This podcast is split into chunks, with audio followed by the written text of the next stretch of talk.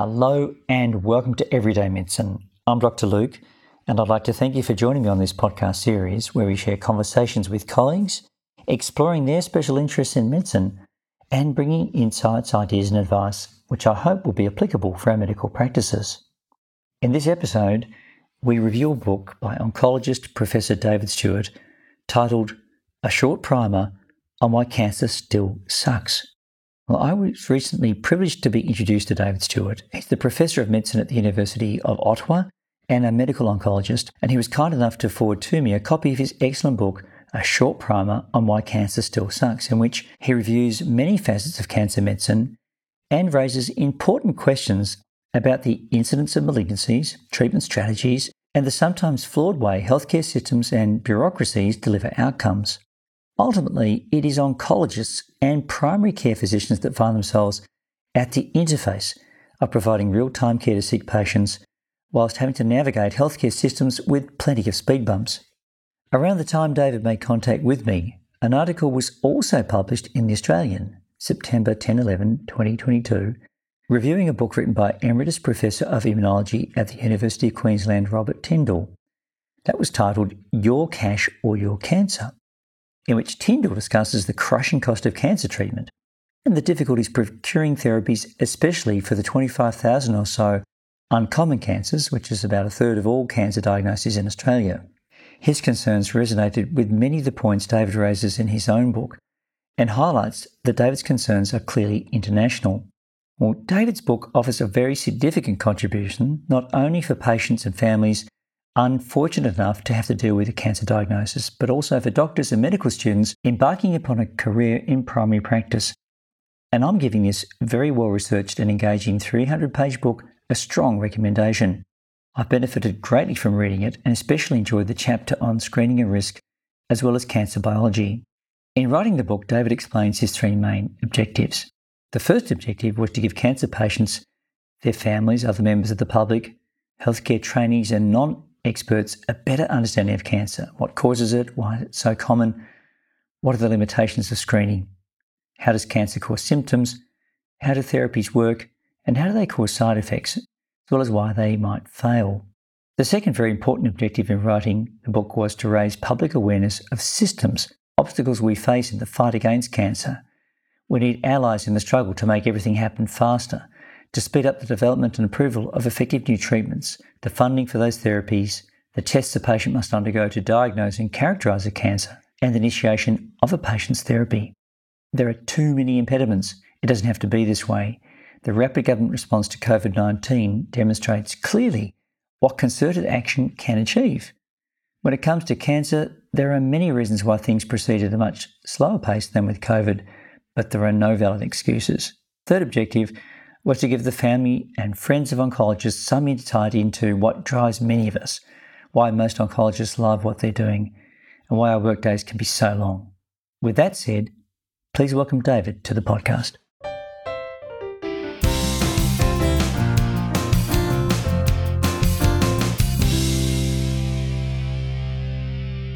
Uh, David Stewart, welcome to Everyday Medicine. Welcome to Melbourne from Ottawa. Thank you very much for joining me. it's very, very kind of you to uh, to make yourself available. Uh, it's our morning or afternoon. You're in the busy uh, busy schedule uh, where you are in Ottawa, and we're here to talk about your book, which I think is really excellent. Uh, a short primer on why cancer still sucks, plus the crappy details.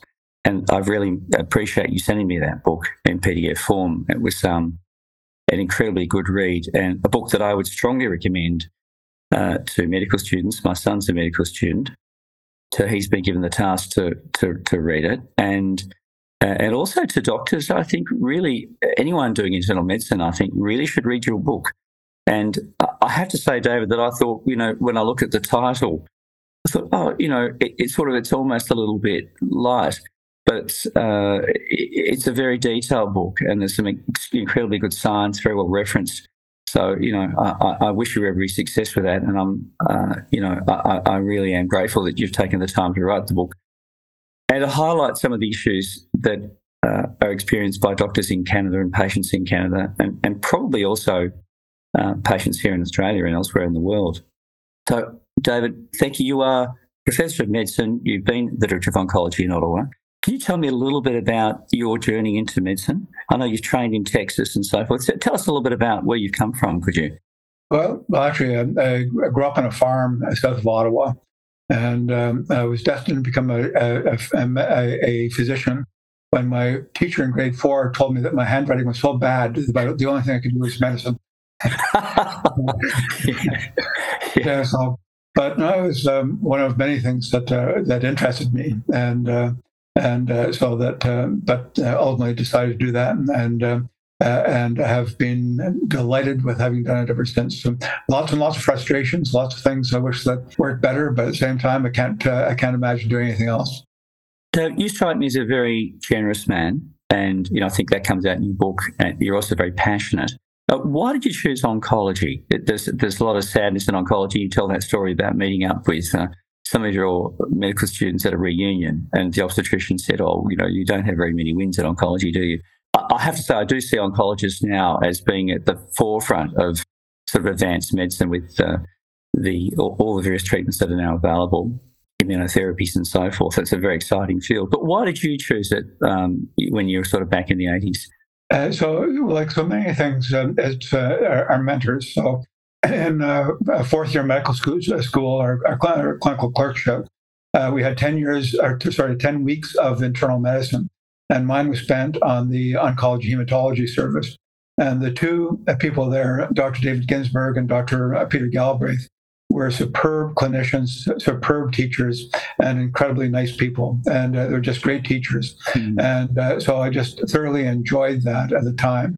And that was back in the days when, uh, before CAT scanners or before um, uh, many things. And uh, I just remember going into the clinic and seeing a patient early in the in the rotation and giving him this new drug, adriamycin, and the patient coming back three weeks later, repeating the CAT scan and uh, seeing the tumor had shrunk. It was like playing a video game when you're uh, shooting the bad guys, and uh, just the secondary gain and seeing the tumor shrink uh, was tremendously powerful. And just the patients being so grateful. Uh, that was one thing that was so striking was how grateful patients are, uh, and that you're trying to do something for them, and um, and just seeing the, the strength of the human spirit. Mm-hmm. And um, mm-hmm. so it was really, uh, really that. And uh, through all my medical training, uh, every time that I was doing anything related to oncology, uh, just how appreciative patients were and how we could actually help them, even if we could not cure them, uh, just helping to alleviate their suffering and how, how, how grateful they were for that. Yeah, thank you. Yeah, we do we do form a very strong bond with our patients, and I'm sure, uh, particularly in fields like oncology, you get very close to patients. What drove you to write this book? Tell us a little bit about about that. Well, I first started talking about it, um, telling my wife about 20 years ago I was going to do it, but then it took a while.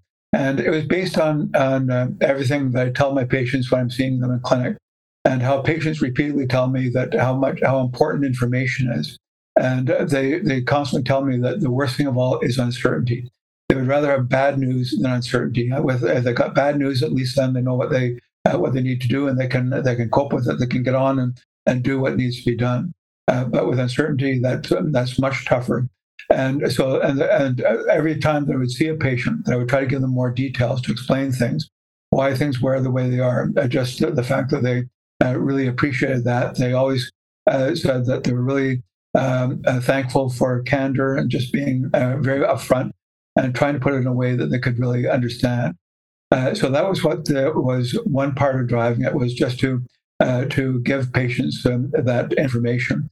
Uh, but also the systems issues, uh, why things don't work better, uh, all the things that uh, delay access to effective new therapies or access to care in general, and the things we need to do to to fix that.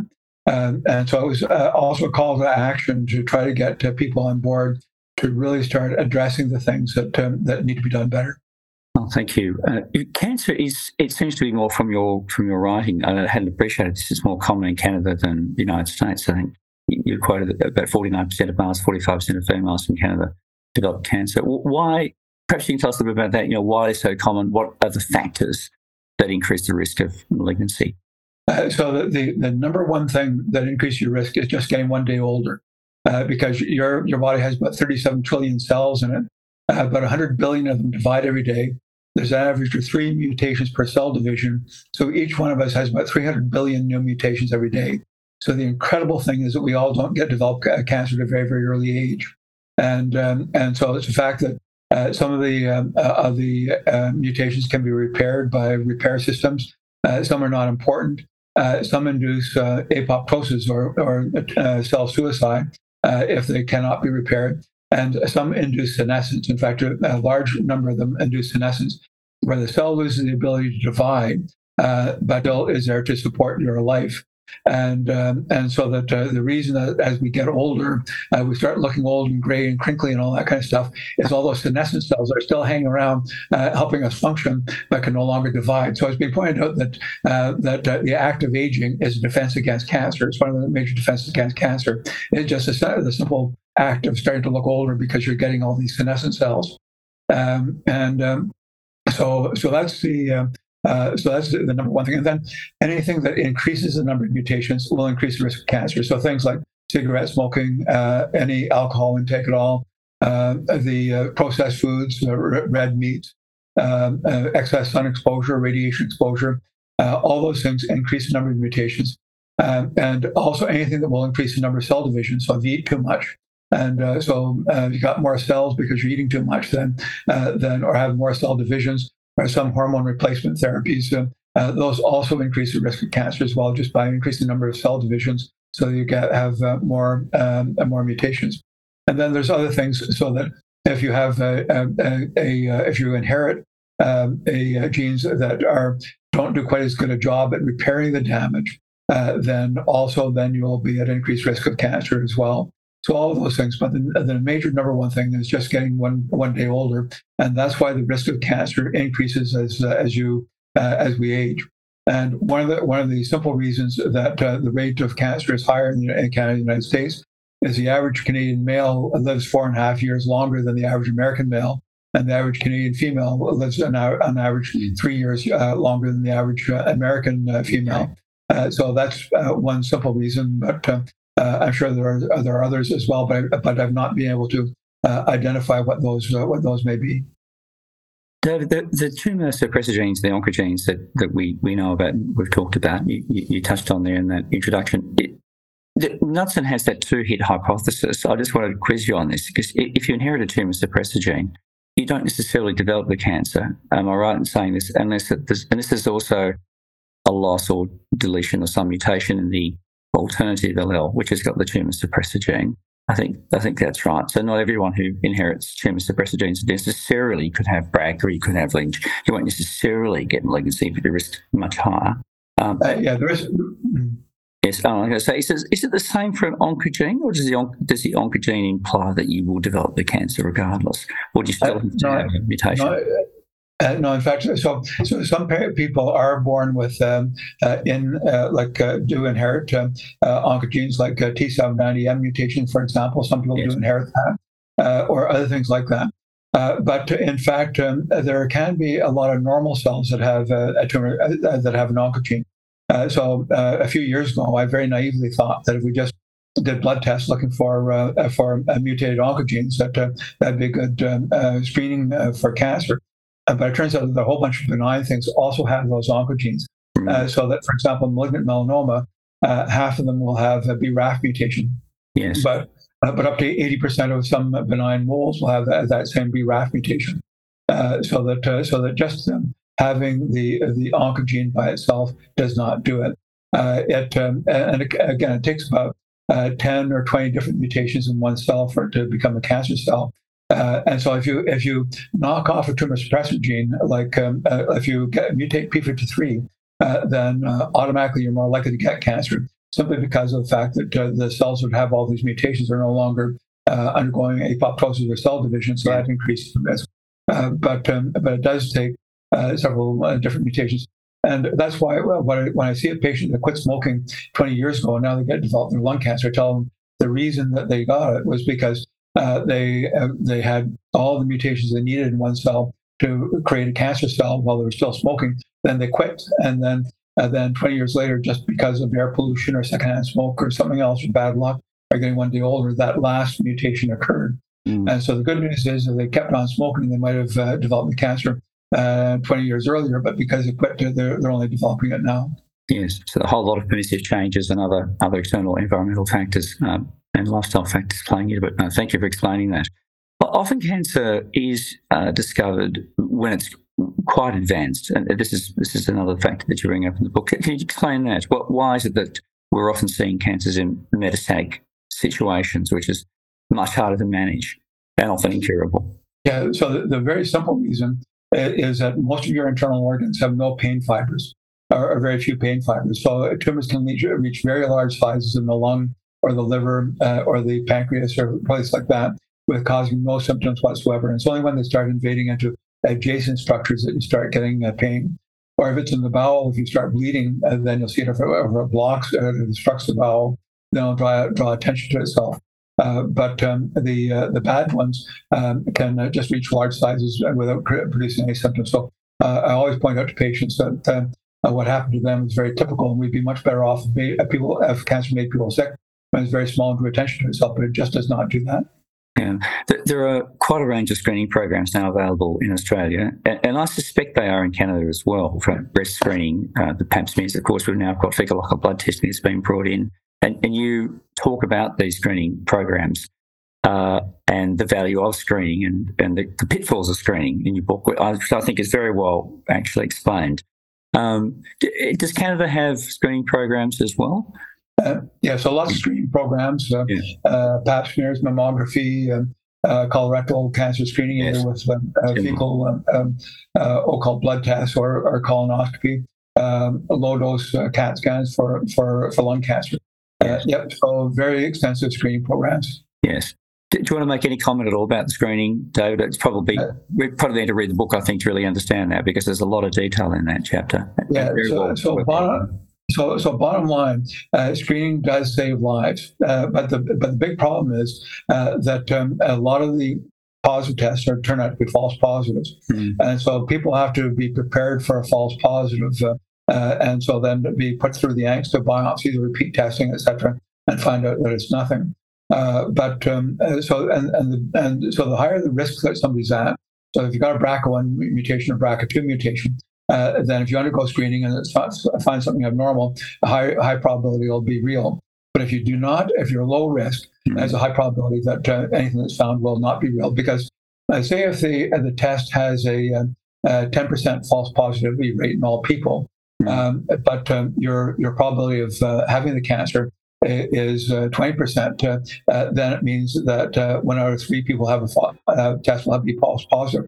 But if you only got a one in a thousand chance of having the cancer, then the overwhelming majority of people uh, that have a, a, positive test will be a false positive. Uh, so, so uh, that's just the the uh, the way that things go, and and also with the um, with the screening, uh, while they can reduce death rates, uh, they will often miss things. So that lung cancer screening, for example, um, the relative reduction in death from lung cancer is 16 percent.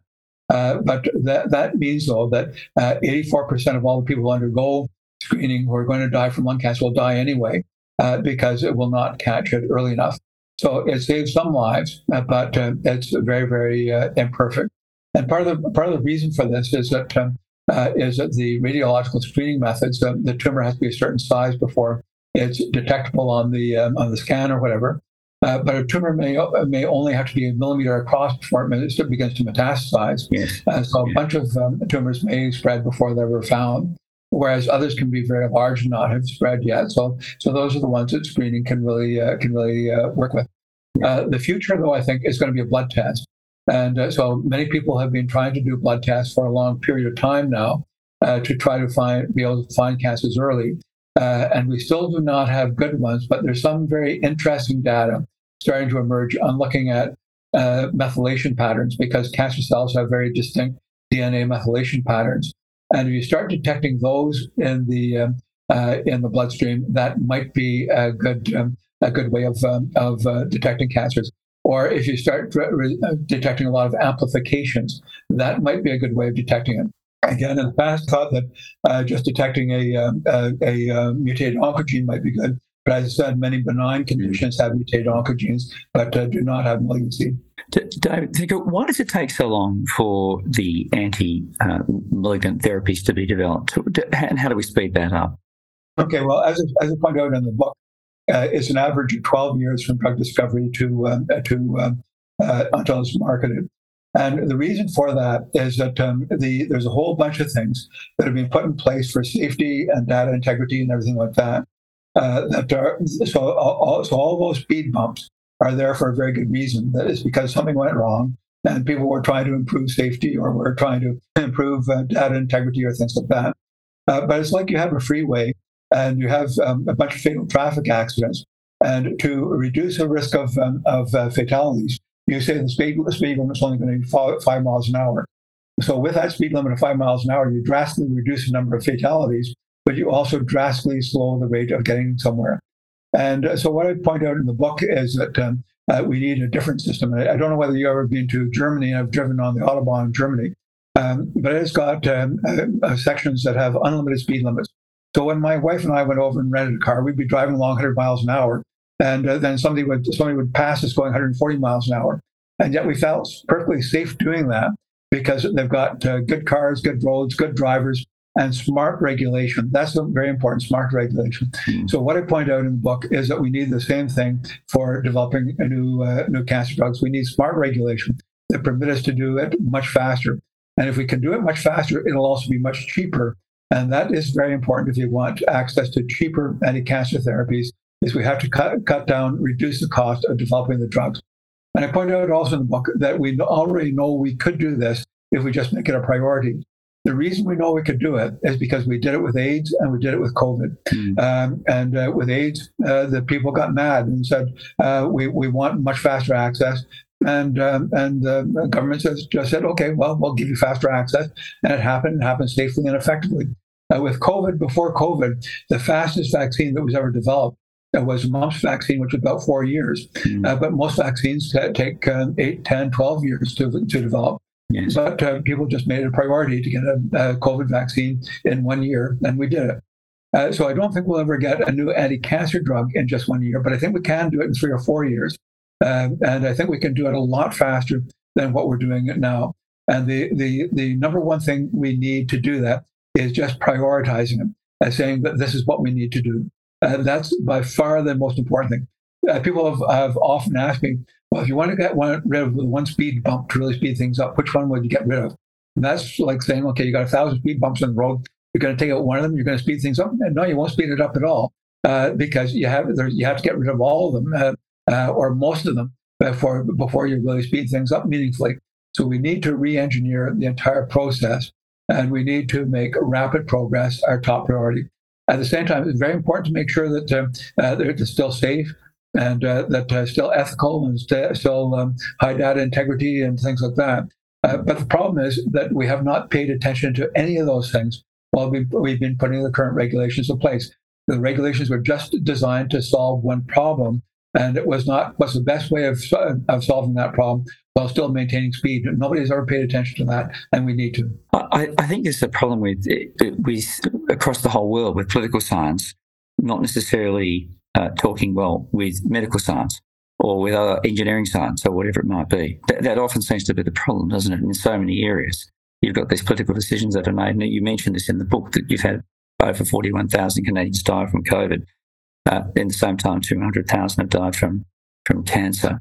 And you're quite right. Uh, there's got to be strong political will. And um, it's disappointing when you see so many bad decisions that are made, but th- that's very nicely put in terms of how we maybe advance the whole process. Um, drugs are also incredibly expensive and, and access is different across different countries. And I guess this is this has to do with some of those points you've just mentioned. Do you want to talk a little bit about that? Like they are very expensive. And in Australia, there's been a book just written in the Australian a couple of weeks ago. It was highlighted. There's a professor called Robert Tindle, emeritus professor of immunology. I think his daughter sadly died. She wasn't able to afford uh, a drug that she was um, uh, hoping to receive. And he's written a book uh, called Cash or Your Cancer. I'm not sure whether you've come across that yet, but uh, that was highlighted in the Australian paper, which is one of our more prestigious newspapers, uh, Cash or Your Cancer. And I read that, I thought, oh, this is kind of what you're talking about in your book as well, that we have this real access issue. Um, and of course, drug companies, maybe they're profiteering. Uh, they've got to re- retrieve money that they're investing. And I think you've talked in your book about the amount of money that's been spent, it's billions of dollars now to get drugs onto the market. It's a difficult process, isn't it? Drug companies are having to retrieve money before their patents run out. But do you have any ideas about all that? How do we reduce the expense and get get access faster? Yeah, so that uh, exactly the same things that uh, prolong the time from drug discovery to uh, to marketing. They're also the things that are driving up the cost. Uh, yes. because back in the 1960s, it cost an average of four million dollars to, br- to bring a drug from discovery to marketing. Uh, by 2013, that increased to 2.9 billion dollars. Mm. So it's rising much, much, much faster than inflation. And uh, and uh, only three to eight percent, um, um, between three and eight percent of drugs that enter clinical trials, cancer drugs that enter clinical trials, ever make it to the market. The rest fail. Uh, so that um, so that companies have to be able to recoup the cost of drug development, uh, not just for the, the, drugs that succeed, but also for the failures, or nobody would ever invest in new drug development. Um, and uh, so that um, if we if we want to bring down the cost of drugs, number one thing we have to do is bring down the cost of new drug development, and that's by doing exactly the same things that we need to do to speed access. And if we bring down the cost of new drug development, not only does that make it possible to uh, to um, to um, then provide drugs cheaper, but it also means that small companies can compete, and suddenly you can you increase competition, and that by itself will improve um, uh, improve cost. Uh, so those are the um, uh, the by far the the most important things. Uh, so that as far as the profits, so the pharmaceutical pharmaceutical industry is the most profitable industry that there is. And so people can say that's evil, but at the same time, it's those profits that drive investment. And that's investment that drives progress. If you cannot make the profits, you will not get the investment, you will not get the progress. Hmm. So, how can we actually safeguard those profits and ensure that there's a reasonable probability that um, that there will be there, so that um, that your pension plan will invest in the drug companies that will that will uh, get these new drugs? at the same time that we bring the cost down. And so the number one way to do that is, uh, is to bring down the cost of new drug development. Uh, now, I also talk in the book, though, about um, uh, uh distortion of market forces, uh, which is uh, the other name for that is games that companies play. So, so that, for example, that when um, when the drug becomes generic after the patent has expired, there's a bunch of things that companies do to keep the, the prices high. And so I think that um, at the same time, we do have to pay attention to these things uh, so that uh, that we do bring down the prices as much as we can while still maintaining the profits that are essential for progress. David, I feel like we need you in, in politics, we need you in Parliament, the health minister. Have you had a little? Have you gained some traction? I know you were sending the books out to uh, to most of the ministers, I think, in Canada. Have you had a good audience about because what you're saying is clearly is the truth and it's sensible the it takes a lot, doesn't it, to sort of get things moving. There's a lot of inertia to change a system. Um, and very good reasons here. What greater reason than trying to improve the life of humans and trying to reduce suffering? It's a very, very powerful reason. But have you had much traction in terms of? Uh, I can't say yet, but still working on it. So, so, so, so, still working on it. So I, I cannot say that. So anytime I've met with a politician, they've always been sympathetic and uh, they've always said, what can we do to help? But then, as far as uh, translating that into real action, is a huge problem. But again, part of the reason for writing the book was that uh, if enough people read it, uh, yes. uh, that there might be somebody out there that really was effective at um, at uh, getting this done and um, could uh, could could really start to make it happen. Because of course, different people have different talents, and uh, uh, I may be able to point out all the all the uh, issues. Uh, but as far as me being able to personally uh, to get everything going, uh, not sure I can do that. But I hope that I can provide other people with the impetus who, who are able to do that.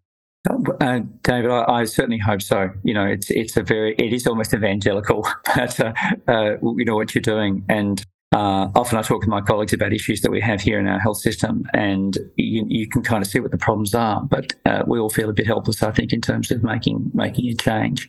And uh, it takes a lot to get to get the courage up to go and write a book or to to try and be interviewed. Um, generally, you can't be interviewed even if you want to be in Australia. You have to do something a bit crazy to be interviewed. It seems, um, uh, and then to get traction from that, it's very very difficult.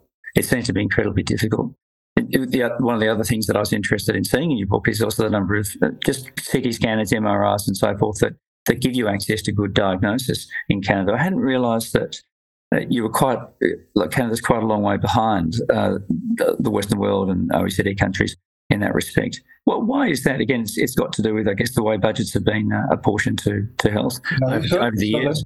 Uh, so the good news is that um, our, our, scanners are used very efficiently. If they yeah. were not, we'd be even much worse off.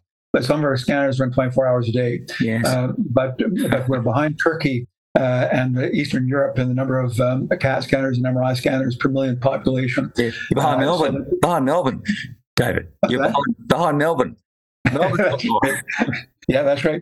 And so, so what I point out in the book is that uh, countries become uh, entrapped in their own mythology. Uh, so when uh, Medicare came in in the late 1960s, uh, then uh, it was popular to say that Canada had the best healthcare system in the world, mm. and just sort of stuck as things got further and further behind. That just sort of stuck.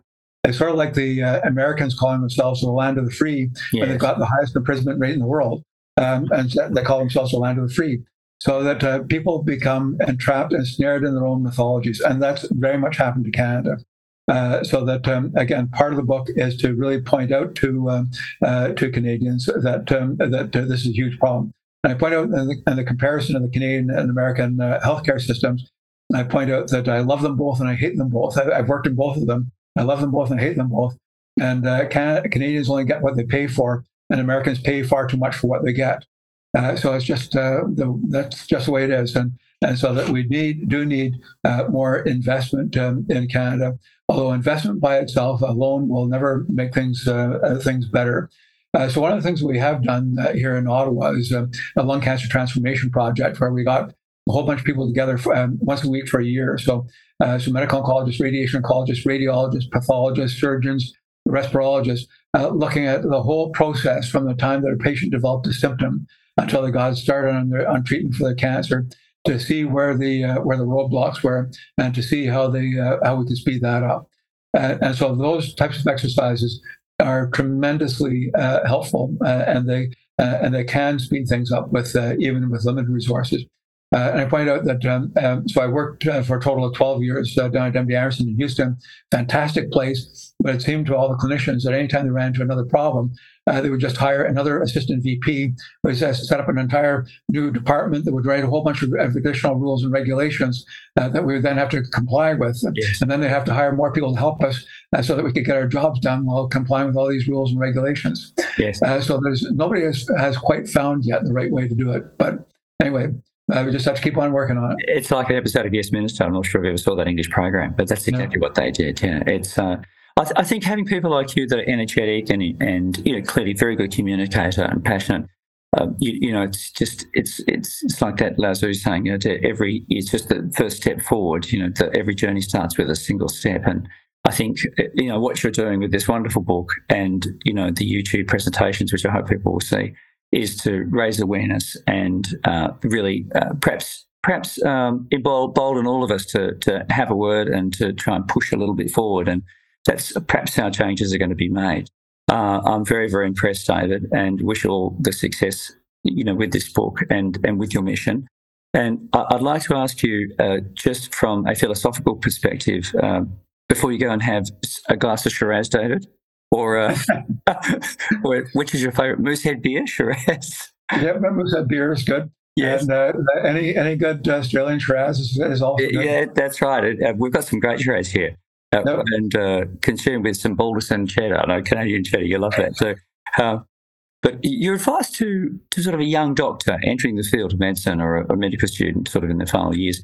Um, I'm sure you've mentored many. Uh, do, do, you give them any advice? Is there something that that you would tend to impart to them, or is there something that you'd like to tell them that maybe you wish you'd been told when you were younger? Well, just that, um, uh, you, there are many things we cannot change. Uh, but what we can also do, uh, always do, is we always just have to do the best we can ourselves and to try to help others to the extent that uh, that we can.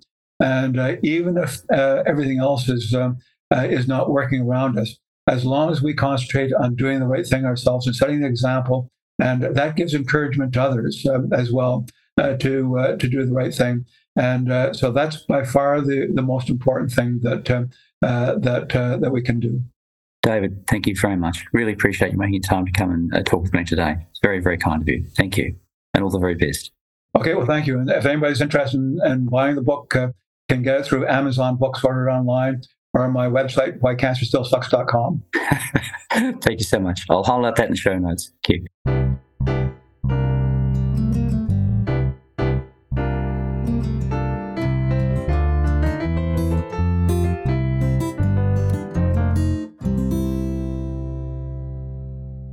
Hope you enjoyed that conversation with Professor David Stewart as much as I did.